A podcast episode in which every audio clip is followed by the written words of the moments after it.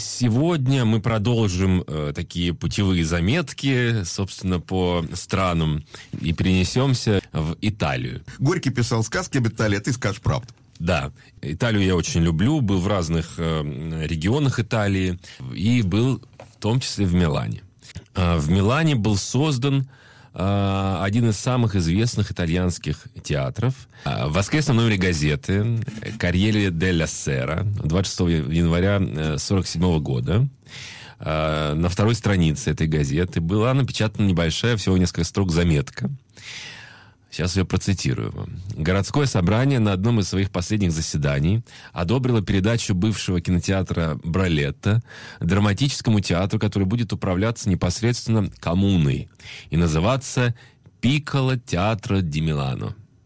Как сообщил заседатель Иори, новый театр откроет свои двери сразу, как только будут закончены строительные и ремонтные работы, возможно, в середине апреля.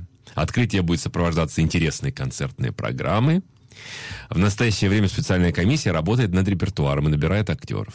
В общем, заметка эта э, э, называлась «Городской театр с постоянной труппой». А, И несколькими днями позже э, в той же газете появилась статья «Портер только для интеллигенции» называлась статья. Так. Вообще, это очень интересное время. Как раз это конец войны, 47 год. А, Италия... Это неореализм. Неореализм. Италия безумно духовном подъеме. В этой статье, которая называлась «Портер только для интеллигенции», было сказано, что репертуаром и формированием труппы занимается назначенная муниципалитетом группа комиссаров, один какой-то из профессоров э, католического университета, историк театра, и два человека. Паоло Грасси и режиссер, известный уже режиссер Джорджо Стреллер. Мне только вопрос, а что там насчет э, коммуны было сказано? Это что, тоже современник был, как бы? Я та- так тебе скажу, вообще это очень увлекательная вообще история создания этого театра. Представь себе, что война закончилась, Муссолини повесили на площади с его соратниками, разрушен Милан, а Милан, он вообще э, такой не совсем, я бы сказал, буквально итальянский город. Это такой больше европейский город. В нем нет такой атмосферы милой итальянской провинциальности э, Флоренции с ее знаменитым памятником. Есть собор, безусловно. Но это такой, даже сейчас, э, вот если посетить Милан, это огромные какие-то здания, э, они не тех годов, что там здания во Флоренции. Э, это очень современный город. Э, город разрушен. В город приходит мэр, новый, после того, как закончилась война, бывший адвокат, адвокат бедных его называли. И он, как адвокат бедных, считал, что бедным нужно помогать быстро. Бедные не могут ждать. Как он прав. И благодаря ему он, а он еще был творчески одаренным человеком, даже его пьесы шли в, э, в это время в, в театрах итальянских. Он огромное количество сил вкладывает в, то, чтобы как можно быстрее поднять э, культуру города. Восстановить Ласкала, восстановить какие-то театрики, оркестры, дать им силу, безусловно, параллельно выстраивая город с, э, разрушенный. И благодаря этому мэру состоялось открытие театра Пикколо э, Ди Милано. Ты понимаешь, нужна все-таки вот эта рука властная, кто может дать деньги э, на это. До Пикколо, э, до, до театра Пикколо, э, в Италии не было стационарных репертуарных театров. Сама традиция итальянского театра массы Конечно, конечно, предполагала бродячие. Да, бродячие. Да, да. И это настолько укоренилось в сознании и артистов, и не было режиссерского театра. Не было. Но молодая э, поросль, да, в которую входил э, вот как раз-таки в- э, Грасси и Стреллер, они и Висконти.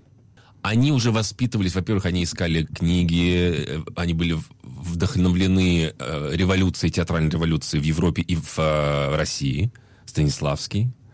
А, Немирович Данченко, опыты в Вахтангова, Мирхольда Мгм, да, мгм. и всех учеников, в общем-то, Константина Сергеевича Станиславского. А, уважаемые радиослушатели, вы можете предыдущие выпуски послушать. Мы об этом, кстати, у нас был выпуск о комедии Дель уже. Мгм, мгм. А, и в частности, о, а, мы как раз, я вс- всегда пытаюсь объединить в одной программе два, две составляющие. Э, Либо театр какой-то, или направление, или какого-то режиссера. И тогда мы говорили, если не ошибаюсь, о а, театре Вахтангова и о комедии Дель. Так вот, Стреллер, э, Грасси вдохновлены ру- русской театральной школой, хотят создать общедоступный театр художественный, общедоступный, профессиональный, стационарный театр. Многие высказывались против этой идеи. Во-первых, куда деньги? Денег не хватает и так. В, Милане пострадало, разрушено было 1400 зданий. Среди них театр Ласкала, замок Сфорца, пинокотека Брера, церковь Санта-Мария-делла Грация, где находится фреска «Тайна вечере». И туда тоже нужны были деньги. Но все равно его фамилия была Греппи, мэра Милана. А, Он выполнил за- задачу по восстановлению, в общем-то, города а, с таким редким чувством ответственности. Быстро, достойно, абсолютно честно. И, в общем, оставил от себя замечательную память. Грасси и Стреллеру представили помещение. Это было старое запущенное здание на улице э, Равелла, бывший кинотеатр и бывшая тюрьма одновременно. Так, Где в годы, да, где в годы диктатуры Муссолини, в общем-то, томились борцы итальянского сопротивления. И есть такая, из разряда таких историй, да, театральных баек, что когда Стреллер с Грасси, они пришли в этот заброшенный, это все было так запущено, какие-то пару софитов там нашли, которые еще не успели э, украсть. Долго думали, долго начинать, не начинать, э, но все-таки решились, э, ударили по рукам. Не надо думать, что это был какой-то уже готовый им дан театр профессиональный. Нет, это был, было разрушенное здание, которое требовало восстановления, требовало какого-то репертуара обновленного, нового какого-то. И Они взяли на себя руководство этого театра, разделили функции. Грасси стал директором, Стреллер стал художественным руководителем. То есть какая-то параллель. Станиславский, Немирович Данченко. Так. А, И никого это, в общем-то, не удивляло. Они познакомились давно и как-то как нашли общий язык.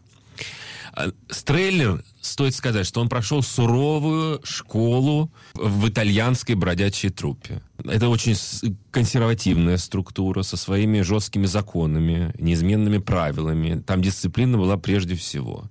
Доходило до того, что а, корифей, который руководил этой... а, Ну, он был один из самых главных артистов Капокомика. Это руководитель труппы. Главный актер, он же руководитель труппы, который приезжал на, в какой-то город, договаривался о выступлении, э, и в то же самое время он играл. Дисциплина была жесточайшая и доходила, на самом деле, до маразма, э, когда с одной стороны до маразма, с другой стороны до... э, и я, я абсолютно уверен в том, что театр это прежде всего дисциплина. И сразу видно профессионального артиста, хорошая, когда у него, у него школа, он очень дисциплинирован на сцене. Он не позволит себе лишнего на сцене, в поведении. Он очень аккуратен, не шумит во время репетиции, не смотрит в телефон, как сейчас Да ладно. э, стараются. Всегда стараются профессиональные артисты носить сменную обувь. А, а пьющие артисты, о которых столько баек на, на любом просто а, сабантуйчике, а, относятся ли они к дисциплинированным артистам? Ну нет, ну слушай, ну пьющий, пьющий это значит э, э, артист, которого не занимают в репертуаре. Значит, у него есть время. И, и это значит, э, это проблемы э, заведующего труппой из худрука. Ты должен занимать артиста, у него времени должно быть на... Э, ты сказал про вторую обувь, про сменную обувь. Это Да, тоже? Обязательно. Ну вот просто а, возвращаясь к этим капокомикам, доходило Да. до того, что э, выстраивали там в ряд, Стейлер рассказывает о том, что э, выстраивали в ряд, и он э, просто дознание проводил. Покажите обувь, покажите подошву, грязная, не грязная. Штрафов не было никаких, но это было ну, психологически просто это стыдно было артисту, если вдруг у тебя... Я тебе так скажу. Это ведь вопрос дисциплины и воспитания. В уличном не надо выходить на сцену. Постарайся уже с первых репетиций из подбора, а подбор это какие-то костюмы, которые Мгм, могут дать, они не используются в театре. Мгм. Это, во-первых, поможет тебе уже какой-то формировать образ во время репетиции. Ну, пиджачок, ну вот когда не твое. Это как, знаешь, берешь чужой текст и присваиваешь его, делаешь его своим. Угу. Так и здесь. Берешь чужую, чужой пиджачок, чужие брюки, и ты уже, ты уже какой-то образ. Это к чему? К дисциплине. Нельзя есть я, некоторые артисты, с которыми э, мне приходилось работать, они позволяли себе есть... Э, Перед спектаклем? На репетиции. Сидеть за спиной режиссера и есть из пластиковой посуды. Да ладно, ну тоже как-то странно уже совсем. На ну, репетиции -то. Было. А, я не буду называть имена. Нет, именно, имен не нужно, но какие новые грани ты открываешь в актерском деле для меня? Ну, то, что, например, знаешь, э, в этом же театре тоже об этом трейлер пишет, там, не было причины, и это сейчас во всех театральных вузах говорят, что у вас только смерть может быть причиной не выйти на сцену. Температура, не температура, э, что-то случилось. Нет, ты должен. Ты должен. В этом есть, конечно, э, что-то, наверное, ну, нечеловечное. Э, вот так вот жертвовать. И знаешь, что есть хорошая фраза. Театр не прощает преданности при этом. То есть, если ты вот так вот предан театру, если ты, то он может тебя проживать и выплюнуть. Я готов э, с тобой согласиться, хотя я, я когда-то написал фразу очень много лет назад, mm-hmm. она была в одной из э, пьес. Я основывался на личном опыте, что нет другого такого места на земле, где тебя так радостно принимают с первой минуты, где тебя забывают так быстро, ты еще не успел закрыть дверь, и тебя уже забыли. Это театр. Театр, абсолютно, абсолютно. Миш, я тут как хранитель времени напоминаю, да. значит, как мы сейчас увяжем. А, мы в Италии, это я, значит, Ласкала вот сейчас э, как раз вот реставрирует и... А, вот-вот-вот, как раз мы сейчас послушаем э, отрывок из Травиаты. Дело в том, что Стреллер в год открытия театра Пиккола, он в этот же год поставил в Ласкала Травиату.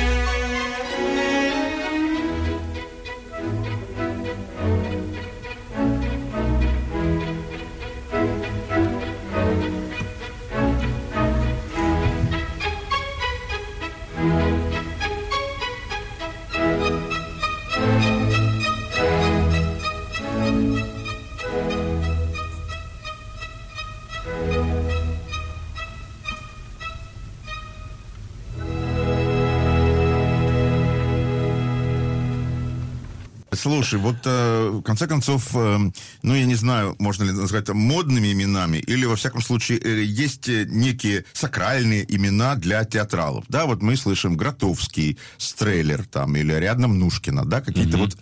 Э, в чем, собственно, так какая заслуга Стреллера в становлении Европейского театра, что мы его помним спустя э, достаточно много лет после открытия Пикколо театра. Угу. Просто э, в, в двух словах, я понимаю, что это смешно, вопрос на пять минут, если бог, но просто э, на твой взгляд, театральный взгляд э, человека, э, режиссера и актера, прежде всего, в чем новации, которые произвел Стреллер, в чем притягательность его системы?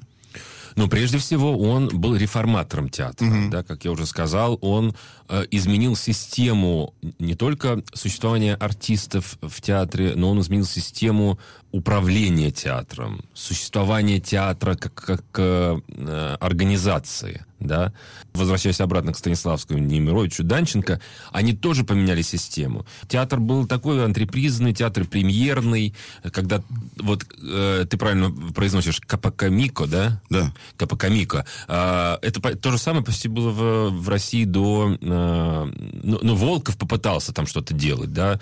Э, За что Ярославский театр его назвал. Трейлер привнес э, режиссуру. А, многие старики, да, приверженцы такой старой итальянской школы до стрейлеровской, до стрейлеровского периода, они были жуткими противниками э, режиссуры, э, они не понимали этого, как вообще может быть, что кто-то будет, кроме артистов, еще и mm-hmm, руководить. Mm-hmm. Более того, стрейлер изменил и повлиял очень сильно на, на режиссуру оперную он вытворял сумасшедшие какие-то вещи. Он так ругался. Он со многими дирижерами работал. Во-первых, он выровнял... Э, в театре, вдруг в оперном театре появилось два главных человека. До этого был дирижер, а тут появился еще и режиссер. Он со многими работал, но самое сложное было у него работа, как он вспоминается, с Краяном.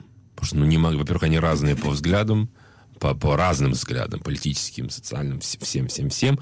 Они, по, они по-разному относились к Моцарту, над которым они вместе работали э, с ним. Э, ну, как-то э, ему было очень тяжело заставлял хор поворачиваться спиной к залу, заставлял артистов, солистов выходить ну, куда-то ближе на авансцену или там глубже. А, они привыкли петь, надо понимать, что оперное искусство, оно очень консервативное, очень. Оно до сих пор консервативное. И э, во многих театрах можно э, оперных увидеть, когда арию допивает, как в балете, да, арию или там партию дотанцовывает э, человек, артист, и потом аплодисменты, и он может выйти типа из образа и поклониться, даже получить цветы и продолжить uh-huh, выступать. Uh-huh. Для Стреллера это было э, невыносимо, потому что для него театр простой, ну, знаете, человеческий театр, не знаю, театр с человеческим лицом, никакой пафосности. Он этого не терпел. Как, собственно, и Станиславский. Он своими учителями считал и Брехта, и Станиславского, понимаешь? Он оттуда подпитывался. И что интересно, это вот вопрос о том, во-первых, да, что он был реформатором театра и драматического, и оперного. Плюс ко всему, его знаменитый спектакль «Слуга двух господ», Э, он сам пишет об этом. Многим кажется, что это такая была простая работа над этим спектаклем, э, хотя он был э, второй, он, им не открывался театр, Пикколо mm-hmm. театр. Но он почти сразу он вышел, буквально там спустя несколько недель после премьеры. Я о премьере скажу чуть позже. Mm-hmm открою название вам этого название спектакля примерного. Но «Слуга двух господ» был сложнейшим спектаклем. Почему? Потому что вроде я говорю, да, что э, все, все эти артисты укоренились в, в тот старый театр, но при этом они забыли, какой должен быть э, театр комедия масок. Э, Стреллер восстановил, это знаешь, как э, ансамбль Игоря Моисеева, uh-huh, uh-huh. что даже там этот Сертаки в Греции узнали, что, оказывается, вот так его надо танцевать. Понимаешь? То есть э, была огромная работа проведена с Терреллером. А, в архивах э, он встречался с специалистами, которые э, еще помнили, как играли предыдущие артисты. Он встречался с, специалистами, которые разрабатывали эти маски театральные. В общем, влияние было огромное, огромное. Ну и вообще его судьба складывалась. Он за свою вот эту революционность, он потом поплатился в театре. Я об этом тоже скажу чуть позже. Но сейчас про то, что э, театр не прощает э, преданности. Второе, человек, о котором я сегодня хочу говорить, я все-таки не буду буквально на такой водораздел делать между ними, первая часть и вторая. Э, я хочу вплести это, потому что это очень важно. Э, Анатолий Васильев, э, создатель театра школы драматического искусства. Когда в театре есть концепция, а у Пикола театра была концепция. Это маленький театр. Во-первых, он был назван в честь малого театра российского. Угу, угу. Российского малого театра. Понимаешь? Прикольно, да. Но это маленький театр с желанием работать на обширную аудиторию. Когда есть миссия в театре, озвученная, внятная миссия, тогда тебе легче им управлять, легче находить репертуар. У Пикола театра была эта идея. Э, что такое бренд? Да, бренд нельзя, это не логотип. Бренд это то, что э, неосязаемое, то, что ты сразу в голове всплывает. Угу, угу. Слышишь? Современник. И я уже сразу могу... Определенные ассоциации. Да молодое, необычное, ну, для того времени, да, э, шестидесятники, вот это Дерзкое, бренд. вечно живые, да, вот да, это да, да. набор цепочки Да, да, Пикколо театр это тоже общедоступный, стационарный угу. театр э, э, с труппой. Понятно, что они, они не были на ставке в этом театре, они были на контракте, потому что ну, у них не было, муниципалитет их содержал, но это, они все равно работали где-то в других местах, артисты, но собирались, для них Пикколо был точкой притяжения. Угу так и театр э, школы драматического искусства, созданный Анатолием Васильевым. Для меня это один из уникальных, именно вот идея Васильева. Я не говорю о том, что сейчас там происходит в этом театре. Васильев сформулировал концепцию театра, и она, на мой взгляд, гениальная. Театр-храм. Театр, в котором, как это ни странно, зритель не важен. Важен сам акт спектакля. Когда артисты, режиссер, они общаются с Богом. Они не для зрителей это делают. Театр, храм, в котором будет идти э, спектакль или будет идти какое-то действо, даже если зрители не придут, даже, даже если э, заметет э, снегом угу. э, тропинку к этому театру-храму. Театр с э, дневным светом это было и на Поварской, первое здание, которое получил Анатолий Васильев, э, его соратник вот Игорь Попов и артисты. А, Игорь Попов, напомню, художник и архитектор, э, художник многих спектаклей и э, автор вот этого здания театра на Сретенке, который такой белый. Художники по свету там, конечно, вешаются. Белый театр, белые стены сложно освещать, они, свет отражается. Понимаешь, в театре должно быть черное все. Театр без кулис, театр без сцены, без подмостков. Я когда впервые в этом театре оказался, меня повел мой друг Сеня Пельбаум, мы за каким-то картоном приехали туда, что-то, я еще был студентом. Он через какую-то галерею меня повел, галерея была под крышей манежа, там большая сцена, манеж называется. Какие-то деревянные перемычки, свет дневной проникает, что-то что невероятное. В итоге Васильев ушел из театра вернусь к тому, что театр не прощает преданности. Так вот, артисты театра Васильева, это какая-то секта была, по большому счету, театр Васильева. Туда часто попадали люди без образования, буквально театрального, да, актерского. Мы вспомним, конечно, спектакль «Взрослая дочь молодого человека». Это я догадался, почему один музыкальный номер здесь. А он сейчас прозвучит. Ну. «Сырсо». Там, да. конечно, там, там был набран каст Uh-huh. А, но это не было еще театром школы драматического искусства. А, взрослая дочь молодого человека — это Таганка. Это Таганка. А в Сырсо был, э, ну, там был и, и Андрейченко, и Петренко. Просто это, как говорят, Dreamcast. Спектакли эти можно сейчас посмотреть. Они в свободном доступе. Я рекомендую вам посмотреть. Спектакли особенно вот один из моих любимых. У меня два спектакля.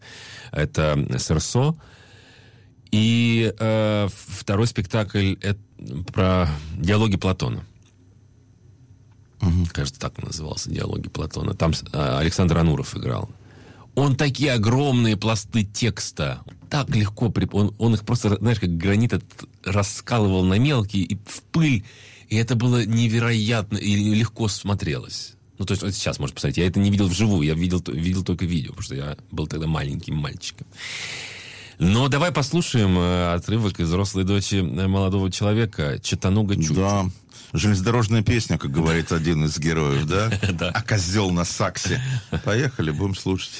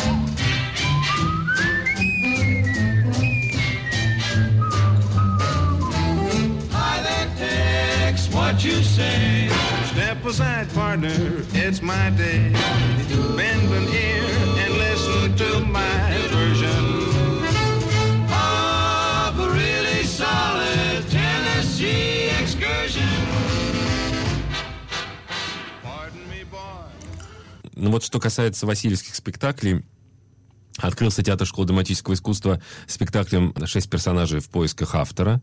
А, Вот эта вот сцена на Поварской. Дмитрий Анатольевич Крымов пришел туда со своей лабораторией, и первые спектакли выпускались на, на этой сцене по приглашению Васильева. И я в том числе там три или четыре спектакля сыграл а, в одной из студий. Уникальное вообще пространство. Оно было как-то надо, надо понимать, что это дом а, на Поварской, в котором находятся квартиры послов. Это огромные квартиры. Там несколько этажей было отдано под театр. Одна из студий занимала одну квартиру. И еще был кабинет Васильева наверху, на верхнем. То есть первый и цокольный этаж — это театр, а кабинет Васильева — это репетиционное пространство с уникальной готической крышей.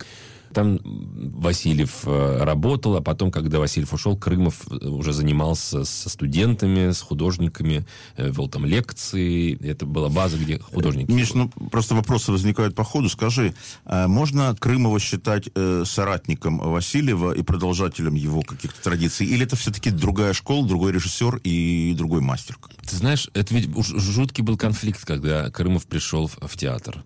А Васильев ушел потом. Как-то он, он- Васильев очень быстро ушел из театра, а, потому что... Ну, то есть не то, что быстро, когда он пригласил сначала Крымова, и через какое-то время поругавшись с Лужковым, который считал, что э, не выполнялись его распоряжения. Однажды, ну, такая одна из баек, что он проезжал по Сретенке Лужков и увидел, что в театре, э, а там фасад выходил на Сретенку. Это бывший кин- кинотеатр «Уран». Не, нет афиш на театре. А, а этот театр построили специально к театральной олимпиаде международной. Кажется, два театра построили тогда. Васильевский и новую сцену Фоменко. Так. И это как-то его разозлило. Ну, говорят, еще какие-то были проблемы. А, То ли на- начали отбирать поварскую. Поварскую отдали открытой сцене. А Васильев не хотел а, терять, э, что логично вполне. Короче говоря, ушел Васильев. Крымов был там со своим театром художника, в Белом театре, где он, я тебе так скажу, в театре Васильева не было, ну, гримеров в том понимании, что э, какие-то, знаешь, гримы делали артиста. Максимум какой-то вот э, мейкап, как говорится. Мгм, мгм. Это Крымов уже привнес гримы, носы мы там клеили, шрамы, э, отрезанные руки, что-то уши приклеивали к себе. И в этом он был продолжателем Васильева, я считаю.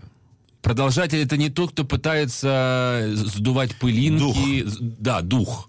Какой к черту дух? Забудьте про дух. Это меня поражает, когда те- театр вдруг теряет худрука, худрук уходит, и так во многих театрах происходит. И потом начинают вот этого обращаться к- Пожалуйста, это, это безусловно нужно хранить, это, безусловно, нужно уважать память.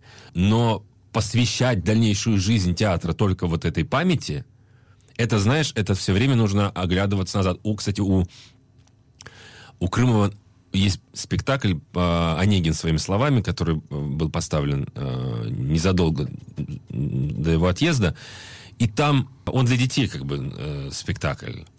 Но там очень важная мысль, которая меня очень задела, что нужно вовремя посмотреть назад в своей жизни. Посмотреть назад, увидеть, проститься и дальше идти, повернуться вперед и идти вперед. В этом как раз-таки э, сила была Крымова в этом театре, что он, э, возможно, благодаря этому он и как бы так довольно долго пр- просуществовала лаборатория, она потом развалилась, к сожалению, но э, вот этот отрезок времени, который она существовала, она была активна, продуктивна, интересна, необычна, раздражала всех. Быть соратником и продолжателем традиции – это как раз-таки э, не подражать, Мгм. а ломать лед и идти вперед. Ломать лед, а не сидеть на гретом местечке, к- когда тебе тобой уже предыдущий там создатель театра что-то сделал, а ты потом его именем прикрываясь идешь вперед. Абсолютно с тобой согласен. И мне нравится очень эта мысль о том, что театр не прощает преданности, хотя очень обидно. Э, Я Да-да-да, понимаю, вот- многим вот- художникам. вот. И, и артисты многие э, васильевские, которые вот были абсолютно преданы э, театру. А многие из них не состоялись, как вот, знаешь, э, такие звезды, артисты, да. э, они, они, они в этой лаборатории, да, они изучали театр. Васильеву важно было изучать театр, э, и, и этим тоже он силен. Мало кто этим занимается, изучением театра. А, Но это вот к вопросу о том, что тяжело было ли смотреть его последние спектакли в школе драматического искусства.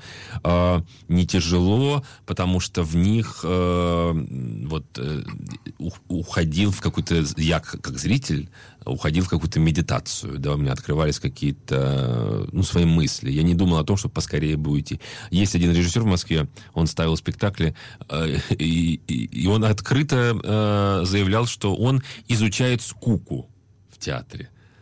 И ты приходил... И вам удалось? И, и заведомо. И два часа. А еще, знаешь, он любил стоять за спиной зрителей. То есть не уйдешь. А, не уйдешь. Вот. Вот что говоря о Васильеве, и вернусь, вернусь все-таки. Э, Да, шесть персонажей в поисках автора. Концепция театра ясна, да, театр храма Васильева. Соответственно, и, и репертуар подбирался. И, в общем, это выдающийся режиссер, на которого опирались э, и опираются многие нынешние современные режиссеры российские. Но, как мне кажется, вот возвращаясь к этому белому театру, к эстетике белого театра, конечно, там возвращение к античности. э, Не может быть, что а, один источник был там у художника. Художник всегда набирает со всех сторон. Э, И, это как... ну вот в призму заходит, может быть, там несколько лучей, да, а потом один э, э, выходит. Так и у художника. А, и вот у него сформировался именно такой. Он увлекался Гротовским, а, поэтому даже там есть грот-зал в театре школы драматического искусства. Хотя думают, что он на цокольном этаже находится и что-то типа грот. Нет, нет, он действительно, он просто Гротовский. э. Э, Миш, прошу прощения, а ну ты объединил Стреллера и Васильева? Вот, Белый театр. Я немножко ушел в сторону. То есть ты примерно так же, ты медитировал сейчас. Да, да, да, да, да, да, потому что у Стреллера, знаешь, как у Пикассо были периоды, э, Да-да-да, голубой разные, да, период, так и у Стрейлера. Э, у него э, в последний период его жизни он начал ставить спектакли в светлом цвете, в белом цвете. «Вишневый сад», прежде всего, был поставлен. Был, все, все выходили в белом, почти что пустая сцена была. Сел какой-то странный тюль над э, такой э, прогнувшийся над сценой, и лепестки сыпались вишни, как будто на зрителей mm-hmm. так колыхался. Второй спектакль, который тоже был поставлен с трейлером, это «Буря». Знаешь, есть спектакли, которые, которые оставляют след и которые являются путеводной звездой по уровню, на который ты должен ориентироваться. Угу. Наверняка многие читали, слушатели, э, «Бурю» Шекспира, но, может быть, не все помнят там героев, но там есть такой волшебник Проспера. И вот в этом спектакле, опять же, вы можете найти это в интернете, это есть запись. Начало спектакля невероятное. Буря решена просто стоит огромно. Это какой-то свет блестит там с полохи чего-то. Огромный деревянный столб на веревке, который, который вот он прикреплен, видно, как-то к, к сцене. Вверху привязан к веревке, который столб шатает по всей сцене. И к нему привязана какая-то еще тряпка. И артисты, держась за этот столб, мотаясь, мотыляясь, звучит этот гром, вот создается абсолютно атмосфера бури, бури, шторм. А финал, когда ходит Проспера на сцену, на авансцену, у него такая палочка, он ее ломает, и за его спиной рушатся все колосники, падает вся декорация, все падает, все.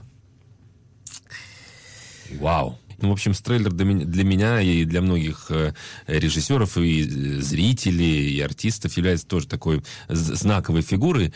И то, что он поплатился, он в один момент, когда э, возникло сопротивление в 70-х годах, молодая поросль его сместила из театра. Он вдруг понял, он даже не заметил, как он стал ретроградом. И они его выгнали буквально из театра. Он потом вернулся обратно в Пикколо театр, проработав какое-то время в лабораторных условиях. Но вот он все время был живым на самом-то деле. Вот это очень важно для режиссера. Быть живым. Живыми только до конца, как сказал бы Борис Леонидович. Да. И в завершении, пока есть одна секунда, я скажу, что я обещал сказать, что премьерным спектаклем Пикколо театра было спектакль «На дне» по Горькому.